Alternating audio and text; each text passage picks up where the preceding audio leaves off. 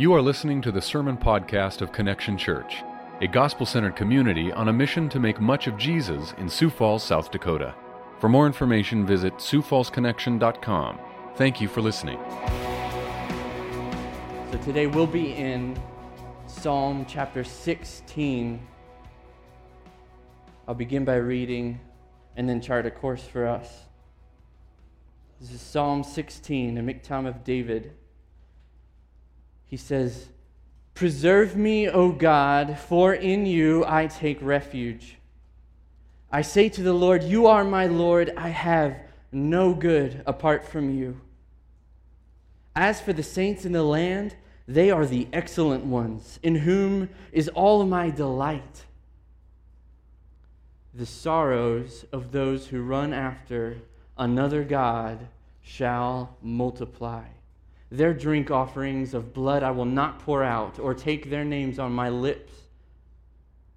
The Lord is my chosen portion and my cup. You hold my lot. The lines have fallen for me in pleasant places. Indeed, I have a beautiful inheritance. I bless the Lord who gives me counsel. In the night also my heart instructs me. I have set the Lord always before me. Because he is at my right hand, I shall not be shaken.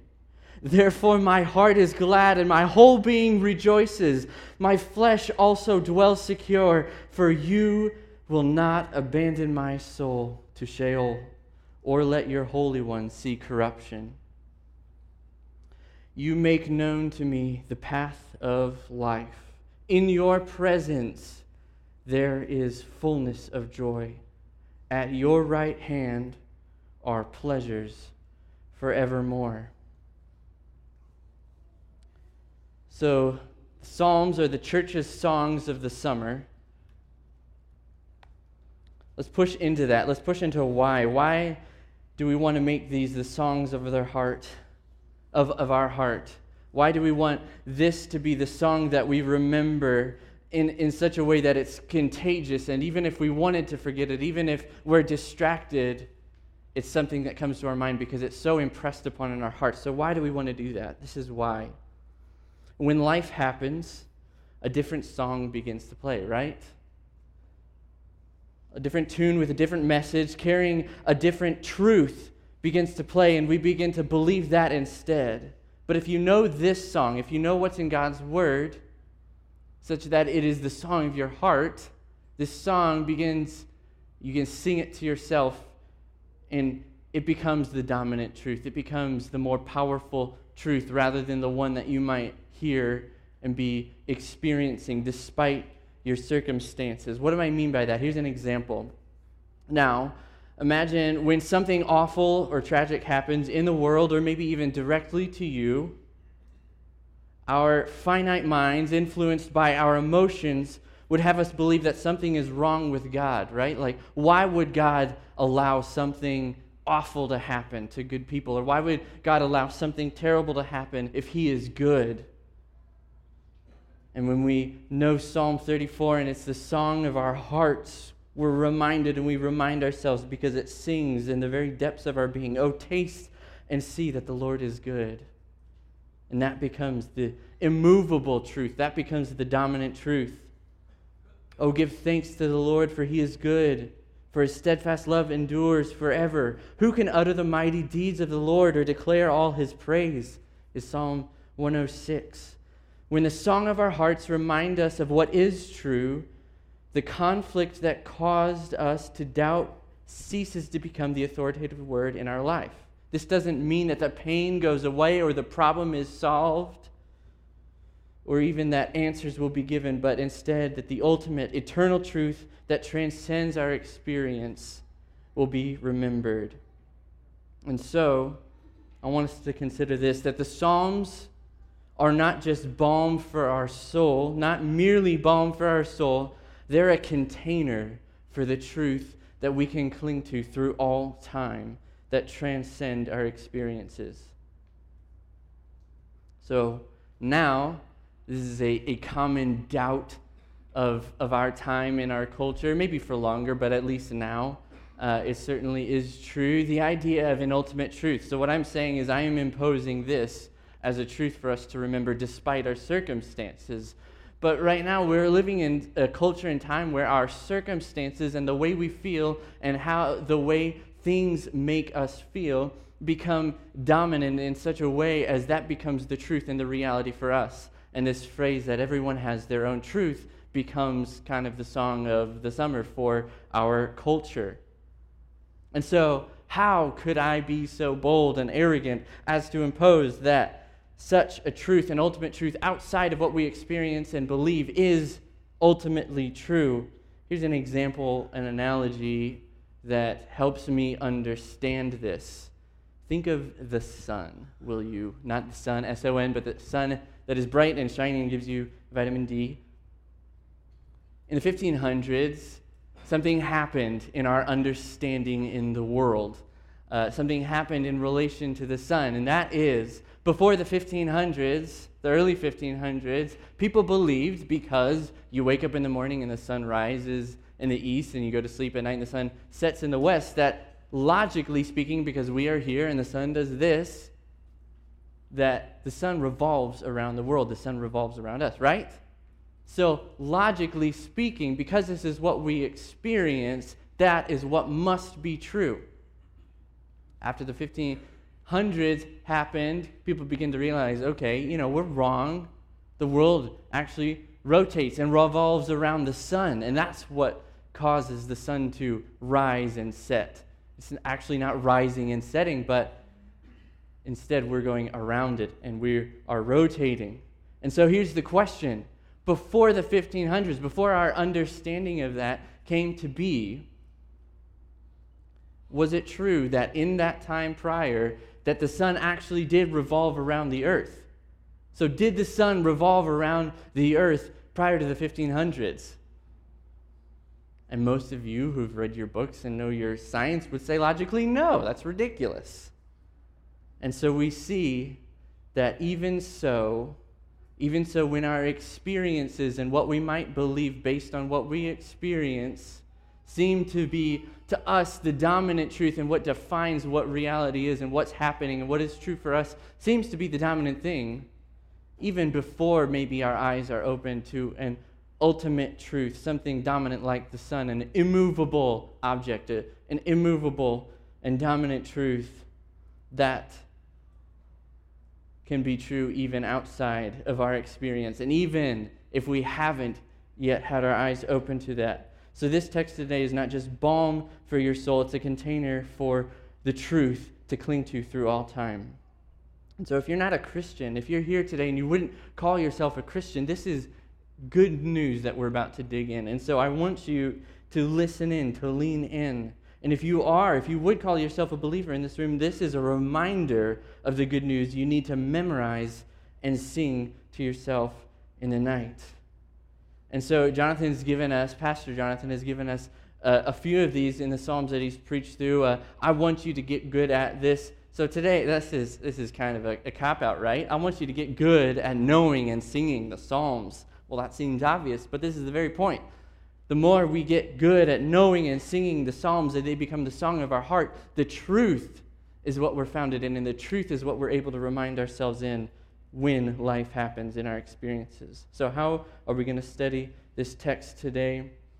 This text is a little bit like a roller coaster. Psalm 16 is a little bit like a roller coaster, and I don't mean it's all over the place and it's crazy necessarily, but instead that it starts off, you know how a roller coaster starts off, it goes up, and it goes up, and your heart is pounding, and just like the intense, and it is like it just drags you up to this thing before you quickly turn, and it lets you loose. I'm going to take that analogy too far later.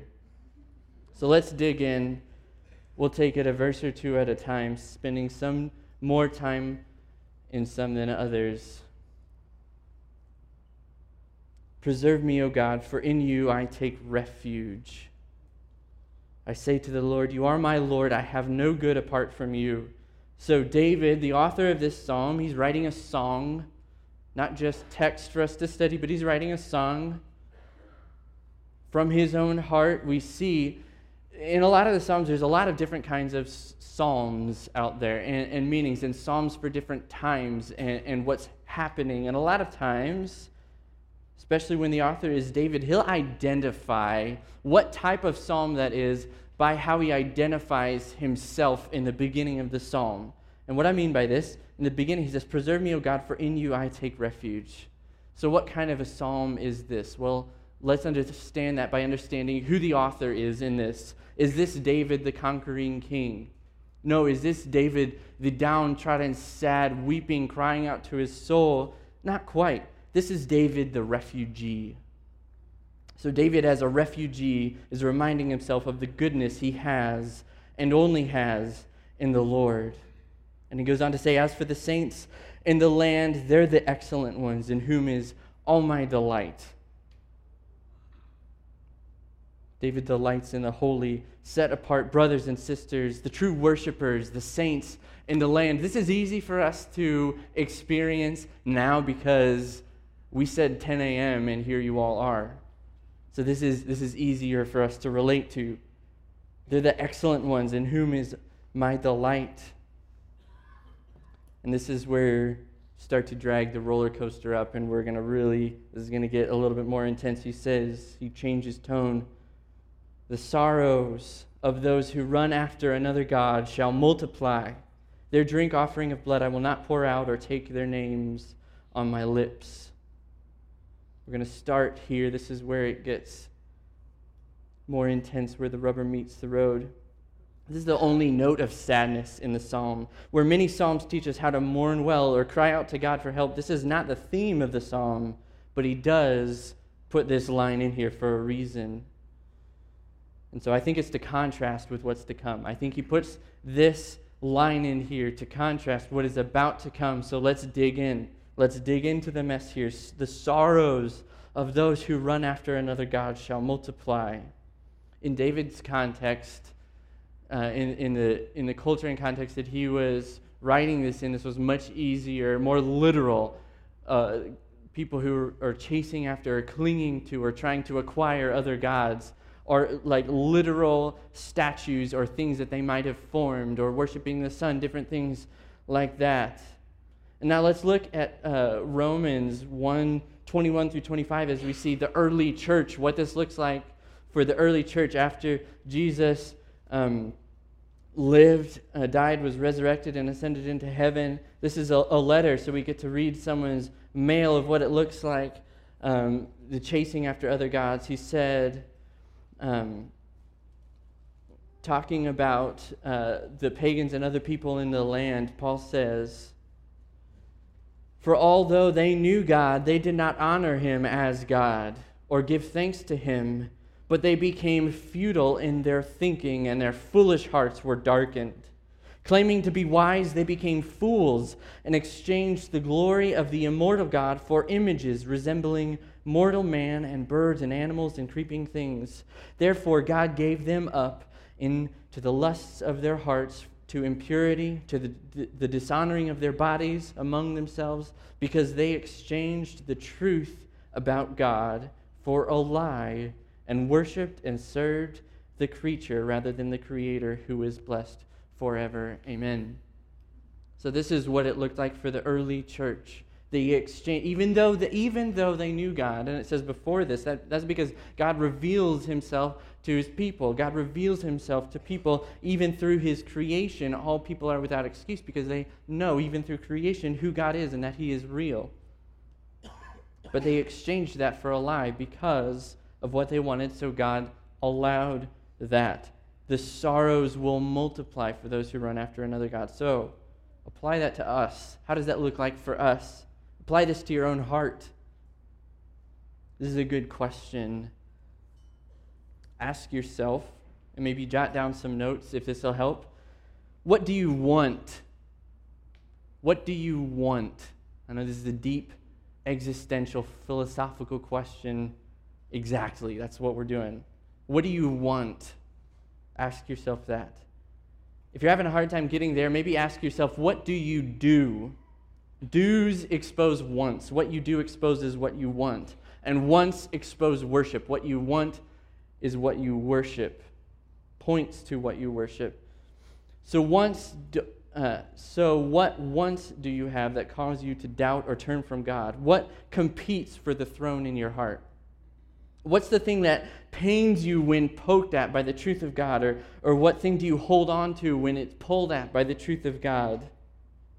Maybe you say, I would believe God if. Or maybe you say, I would follow God if. Or maybe you say, I would believe that God is good if. Whatever comes after that if is what you worship. Whatever comes after that if is what you value greater than God. You might think, well, I'm not going to admit that I don't believe God exists or that I don't want to follow God. Well, then say, I would be more prone to believe in God, or I would be more prone to follow God if that's the case. Whatever comes after that if is what you value greater than God, the things that you might be running after as other gods.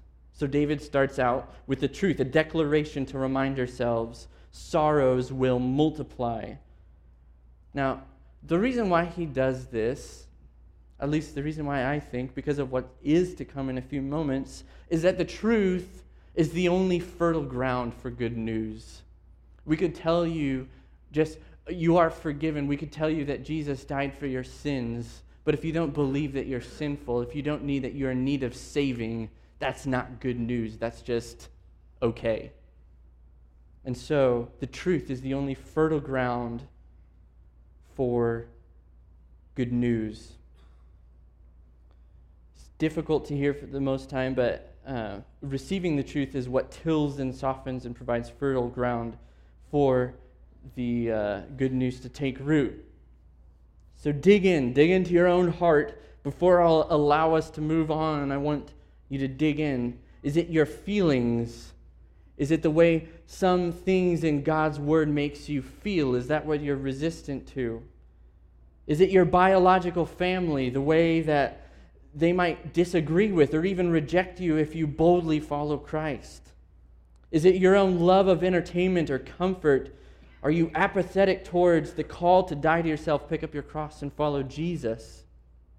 Is it the idea that everyone else out there who has the thing that you think you want, and it actually seems like it's making them happy, that job or that car or the spouse or the kids or the financial security or the put-together family or the fun travel adventures, is that what you're holding your hope in?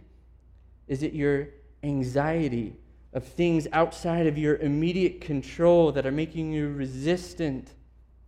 Is it the way you've been burned by trusting others, maybe even by people who have called themselves the church? Is it your desire to please yourself with the most immediate and pleasurable things you can find because you delight in yourself? Is it your reputation that you wish to build, or success, or humility, wealth, or modesty, so that others will regard you as exceptional? Is it yourself to live a king or queen and a God as long as you can, pretending to know what is best for you and what you believe must be the most true and right thing for you? Is that what you're holding on to? Is that the God that you're chasing after?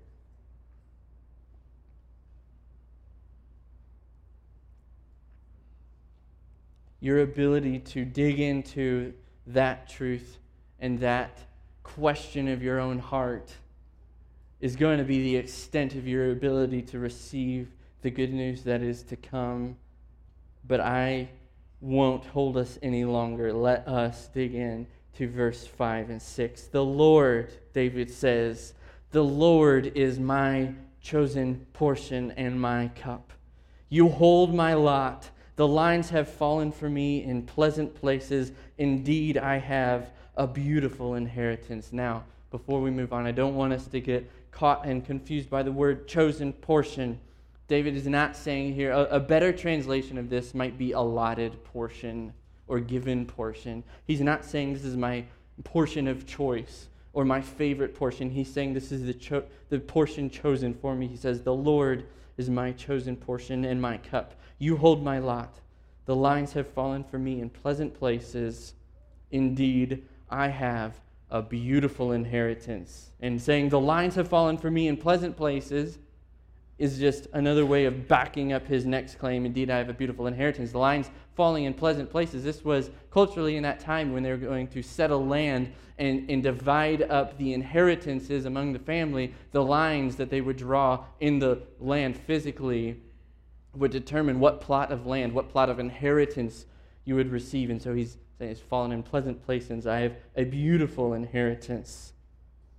And so theologian Derek Kidner breaks it down like this, and I'm just going to use this. He manages to pack the extent of the theological magnificent truths of this into one paragraph that takes a long time to unpack, and so I'm just going to use that for the next portion of this morning. He says, based on these two verses, here, he, that is David, has triumphantly outthought his enemy and his own doubts. He remembers the disinheritance, that disinheritance can even be an honor and a pointer to the only real security, since God has likewise given his priests no block of territory to call their own, only the assurance that I am your portion and your inheritance.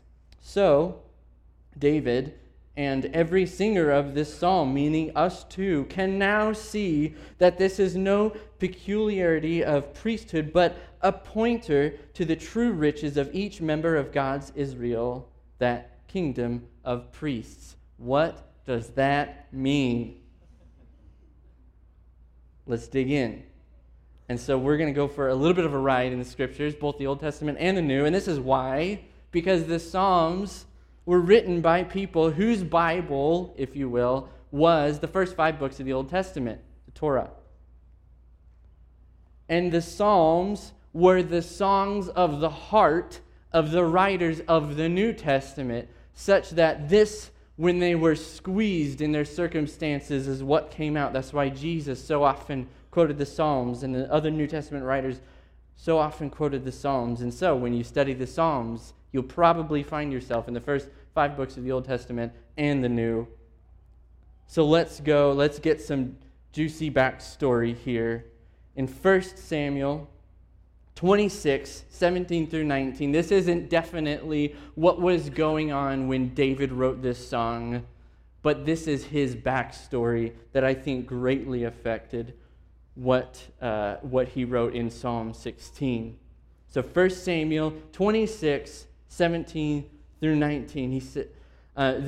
The context of this story is David is not yet king of Israel, but he's been ordained by God to be the future king of Israel. And so Saul is the king of Israel, and Saul is out to get David. He doesn't like this. In this point in time, there's a lot of back and forth. If you're familiar with this story, this is one of the points where Saul and his army are pursuing David to kill him, to make sure that he will not overthrow the throne. And so David has gathered a few friends, a few people who later become his mighty men, mighty warriors in battle. And they're out in the wilderness, scattered, only a few of them. And they hear of where Saul is camped. And so they go to the edge of the camp at night. And you see before this, David and one of his most trusted companions, Abishai, are having a conversation, and Abishai is trying to convince him to go kill Saul in the night because God has clearly given him into your hands. And David says, "Far be it from me to take matters into my own hands.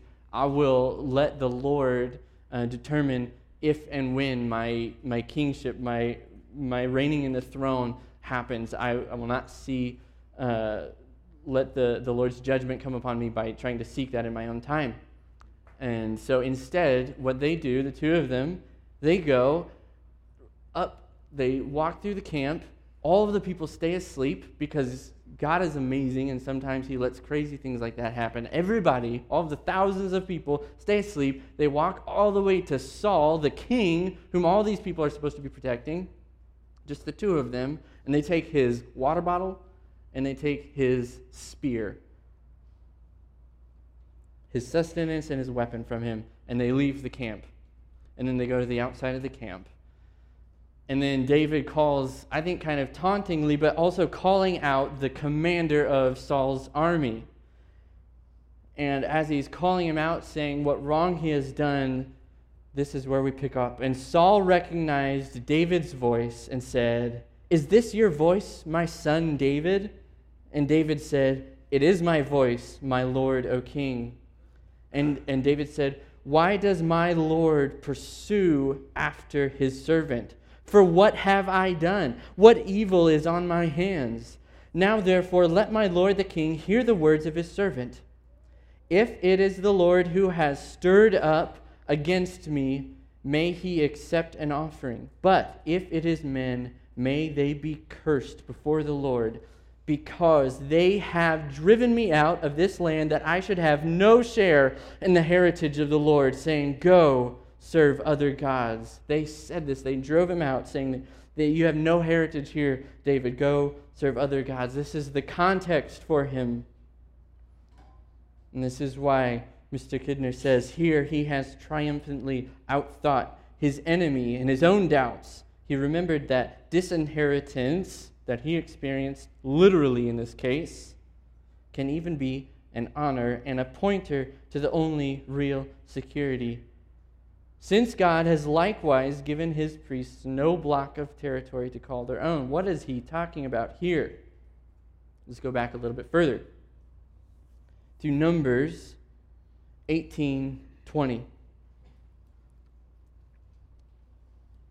So, after the Israelites, God, this is much earlier before David, after God rescues the Israelites from captivity in Egypt, he establishes some things. And one of the things that he establishes is priests, of which Aaron is the leader.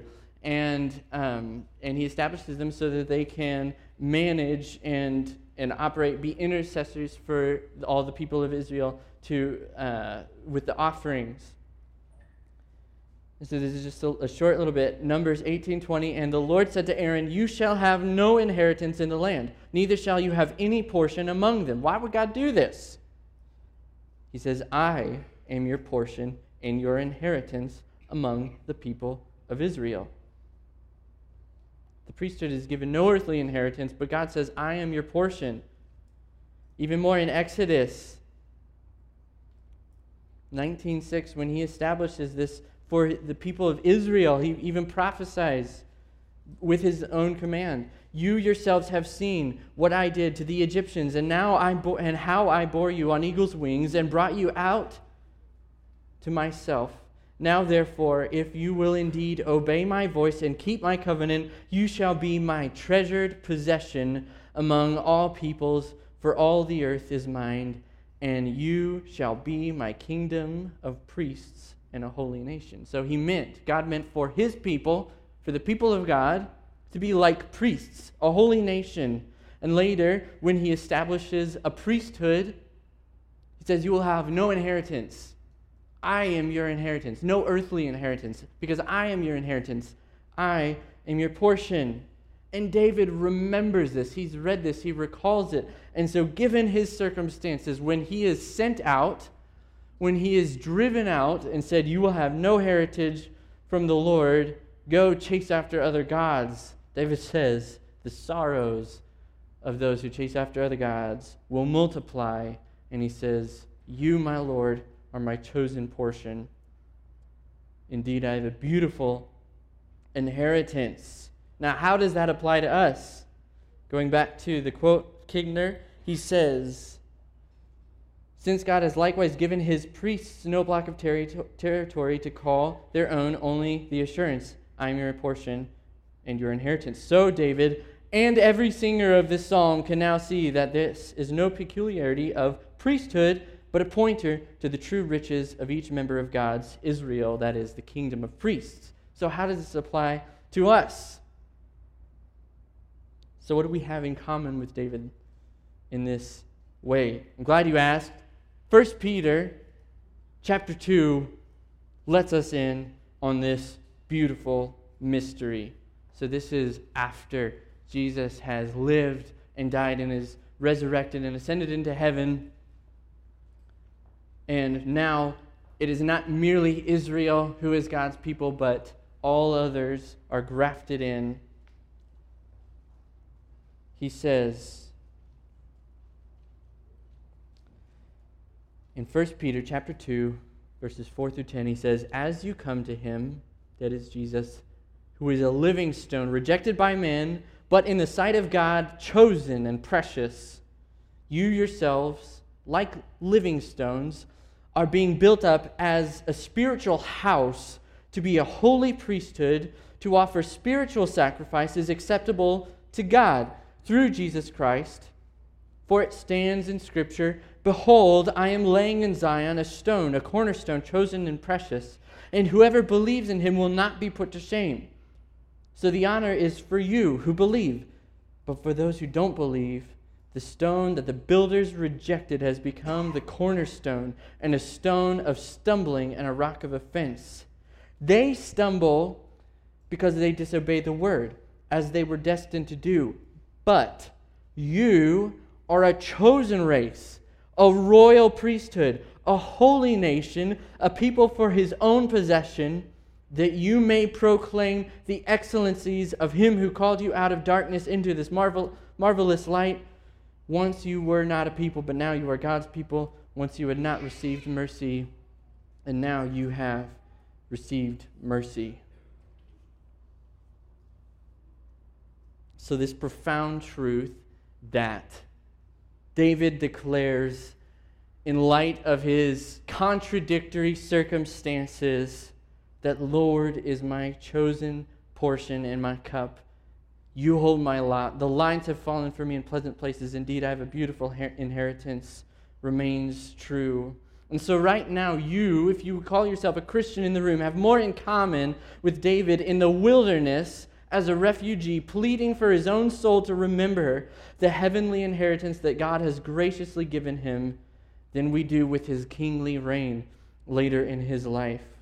We are a holy priesthood in a treacherous wilderness surrounded by people stumbling on the rock of offense, who is our King, of whom we are princes and princesses too. So, like David, you, Christian, are refugees in the world, rejected by men, and have no share in any earthly inheritance. Like David, our identity is that of priests, set apart with no earthly inheritance. Like David, our portion, our inheritance is the Lord.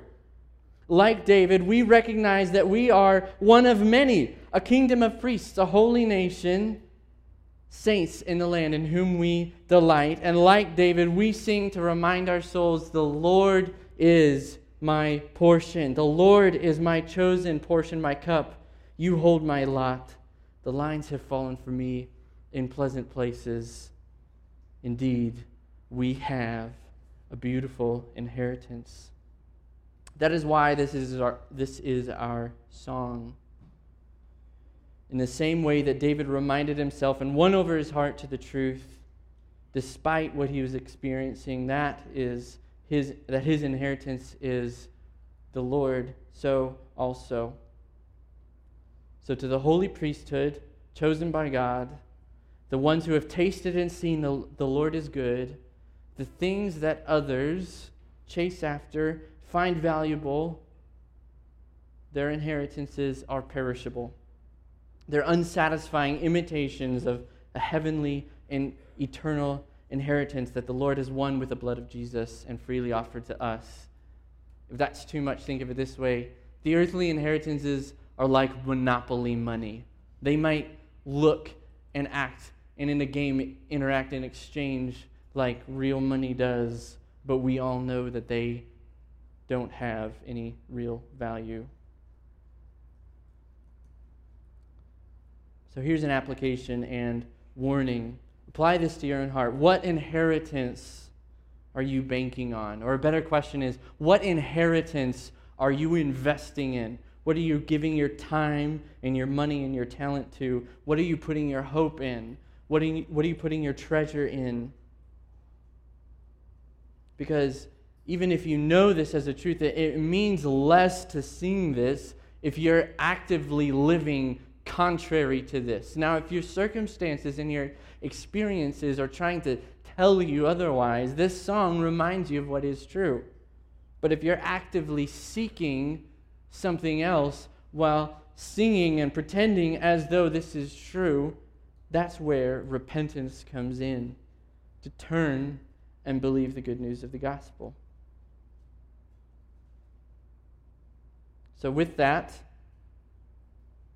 David leaves us with 7 blessings. A blessing is an understatement for one or two of them, but that's how we'll categorize it for now. David leaves us with 7 blessings in the remainder of these verses that we are to cherish, as opposed to our eternal inheritance, which we get to rejoice in now but don't experience until later. Remember, we're refugees in the wilderness. These are blessings that are true because of God's work through Jesus for us right now, that David was even able to experience and foretell. Because of this, we are given counsel from the Lord. As a blessing, we're also given unshakable confidence, gladness and rejoicing, security in salvation and perseverance, a path made known, a fullness of joy, and infinite pleasures. And I'll only spend 20 minutes on these, so we'll be out of here by 2 p.m., I promise. I kid. Verse 7, he says, I bless the Lord who gives me counsel. In the night also my heart instructs me. We are given counsel from the Lord. That's exactly what it sounds like. What does he mean by that? He means exactly what it sounds like.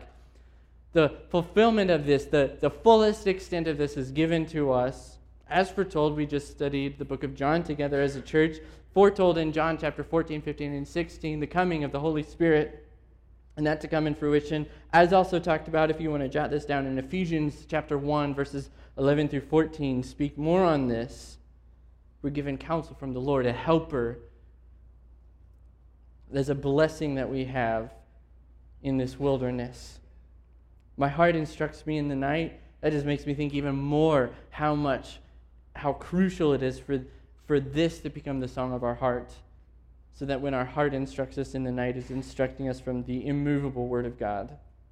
The second thing we're given as a blessing is unshakable confidence. He said, I've set the Lord always before me, because he is at my right hand, I shall not be shaken. Now this right hand is the best way to understand it. There's 2 possible meanings of that. One is in like a court of law, someone who stands and defends you like a lawyer, perhaps. The other one is in battle, someone who's wielding a sword next to you. Now, until proven otherwise, I'm going to assume he meant both of these, because both are true, as we see elsewhere in Scripture, that the unshakable confidence that we have is both as God as our king and warrior, and God who has gone to bat for us to justify us before the Lord. The third thing we get is gladness and rejoicing. Therefore, my heart is glad and my whole being rejoices. Oh, I'm not doing good on my slides here. I'm sorry. Therefore, my heart is glad and my whole being rejoices. So not only are we gifted with a heavenly inheritance, an eternal inheritance that is worth rejoicing in and worth being glad in, but we're given all of this gladness and rejoicing currently now. And so think back, what was the last time that your whole being rejoiced? If your friends were to describe you, would you say, yes, that person, their whole being rejoices when they're excited about this one thing? It's just such a profound phraseology. My whole being rejoices. I am utterly overwhelmed with what is inside of me, such that it flows out of me whether I would like to or not. It makes me think of, I don't know if you're much for musicals or maybe some Disney movies, I'm not sure. I just remember a couple musicals, theater performances that I've seen where there's these 2 characters. They never make it on stage at the same time. You see the girl and the guy, and you see like this relationship happening, even though they haven't met yet. And like this one, like the missing pieces to this person's life and soul, and the missing pieces to this person's life and soul are developing. And you're just like, I just can't wait. And then boom, they make it on the stage. They look at each other. No, they burst into song immediately. It's like their whole being rejoices in song. Seems ridiculous, right? On the contrary, it is biblical. Turn to Genesis chapter 2. That's what happens. It's real life, guys. That's the kind of whole being rejoices that I'm talking about. It's not just a cultural difference, it's an eternal reality. I'll be quick with this, but people think, so we're talking about singing as a way to express the rejoicing of your being. It's not just a cultural difference or a cultural limited thing to sing as an expression of our rejoicing. It's an eternal reality. People think and talk a lot about the end times. Do you know how much we don't know about the end times? A whole lot. There's a whole lot we don't know about the end times. You know what we do know about the end times? Two things. Jesus wins, and we sing about it. It's an eternal reality. We sing as an expression of our fullness of joy. Our whole being rejoices. The fourth thing here, end of verse 9 and then 10, my flesh also dwells secure. We're given security in salvation and perseverance. For you will not abandon my soul to Sheol or let your Holy One see corruption. Now don't miss this, guys. He is not just talking about health and wealth and his well-being. He said, you will not abandon my soul to Sheol. He says, you will not abandon my soul to death or let me see corruption. What reason does he have to make this claim? What reason does he have? How much death is he surrounded by? How imminent is his death? And likewise for us, how can we be confident in this? How certain is our death? As certain as taxes, right? Something we can be certain of. Turn with me to Acts chapter 2, 29 through 36. This is Peter talking. So this is the beginning of the church being developed after Jesus ascended into heaven. Peter says, brothers, I may say to you with confidence about the patriarch David that he both died and was buried, and his tomb is with us to this day.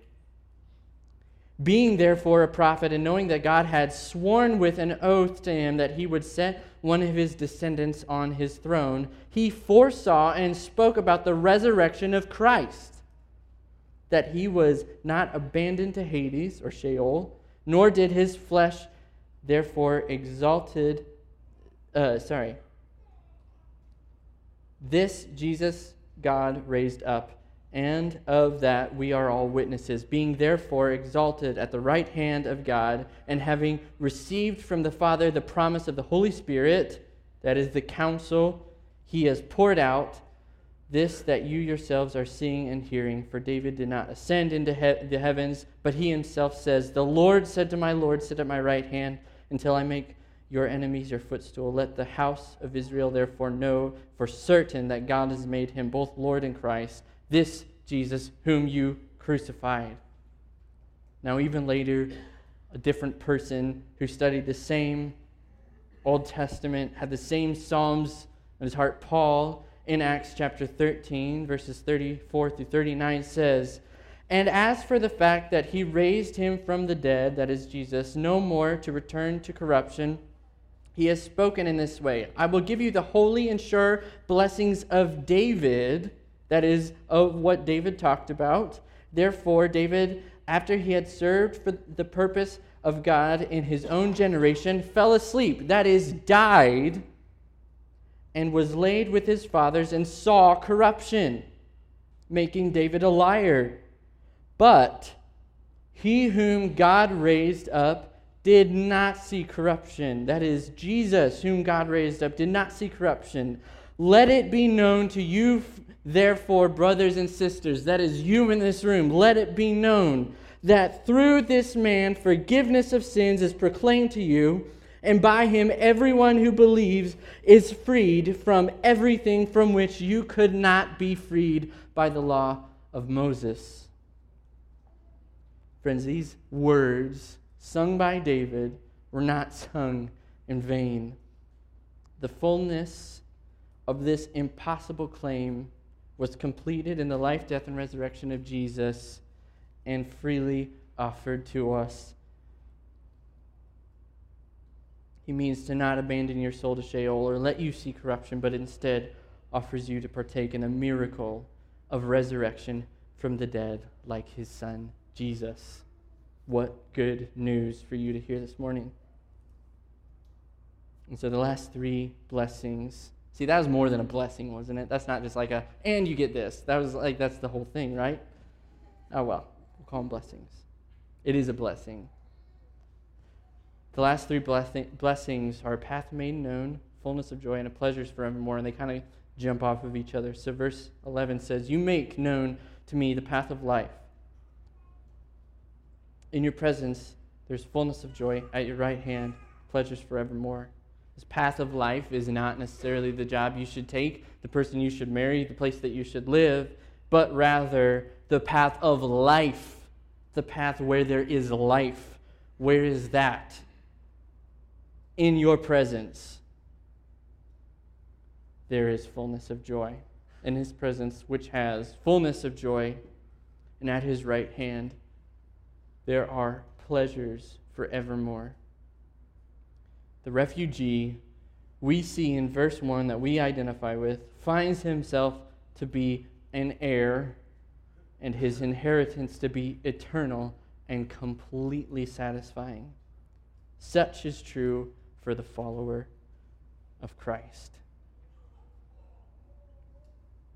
So, if you're in this room today and you would not call yourself a Christian, if you're in this room and you would not say, "I live and follow Jesus, I've been born again," hear this and please don't miss this. The kingdom of heaven is like treasure hidden in a field, which a man found and covered up. Then in his joy, he goes and sells all that he has to buy that field.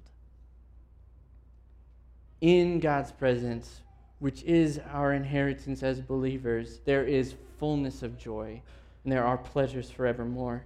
If you would call yourself a Christian and you're in this room today, this is not just a list of blessings to hide in your journal. This is not just a list of blessings to decorate your house with. This is a heart song to be sung, that when the gods of this world, when the money and the power and the overwhelming circumstances and the heavy emotions and the certain feelings and the friendships and competing messages and the seemingly way that it is, alternate truth rings in your ears, this is the song to have memorized in your very heart, to sing and remind and strengthen your soul with. The Lord is my portion. Indeed, I have a beautiful inheritance. In your presence there is fullness of joy, and at your right hand there are pleasures forevermore. Let's pray. Oh Lord, would you be so kind as to teach us the riches of your heritage? Lord, teach us the great wealth that you mean to be our inheritance. Father, give us an appetite for your presence. Give us a longing for communion with you. Our earthly bodies are drunk on pleasures of this world and crave after perishable things. Lord, we confess that we often desire and chase after other gods. Thank you for not leaving us to destruction and multiplied sorrows. Thank you for not abandoning us to death and corruption. Lord, thank you for purchasing salvation for us with the blood of Jesus. Our heritage now is resurrection. Our blessings now are in your presence. Not only do you grant us life, and an eternal inheritance, but you offer us the fullness of joy and eternal pleasures. Lord, give us an appetite for the pleasures that are only found and abundantly found in your presence, where there is fullness of joy. It is in your good and gracious name that we pray. Amen.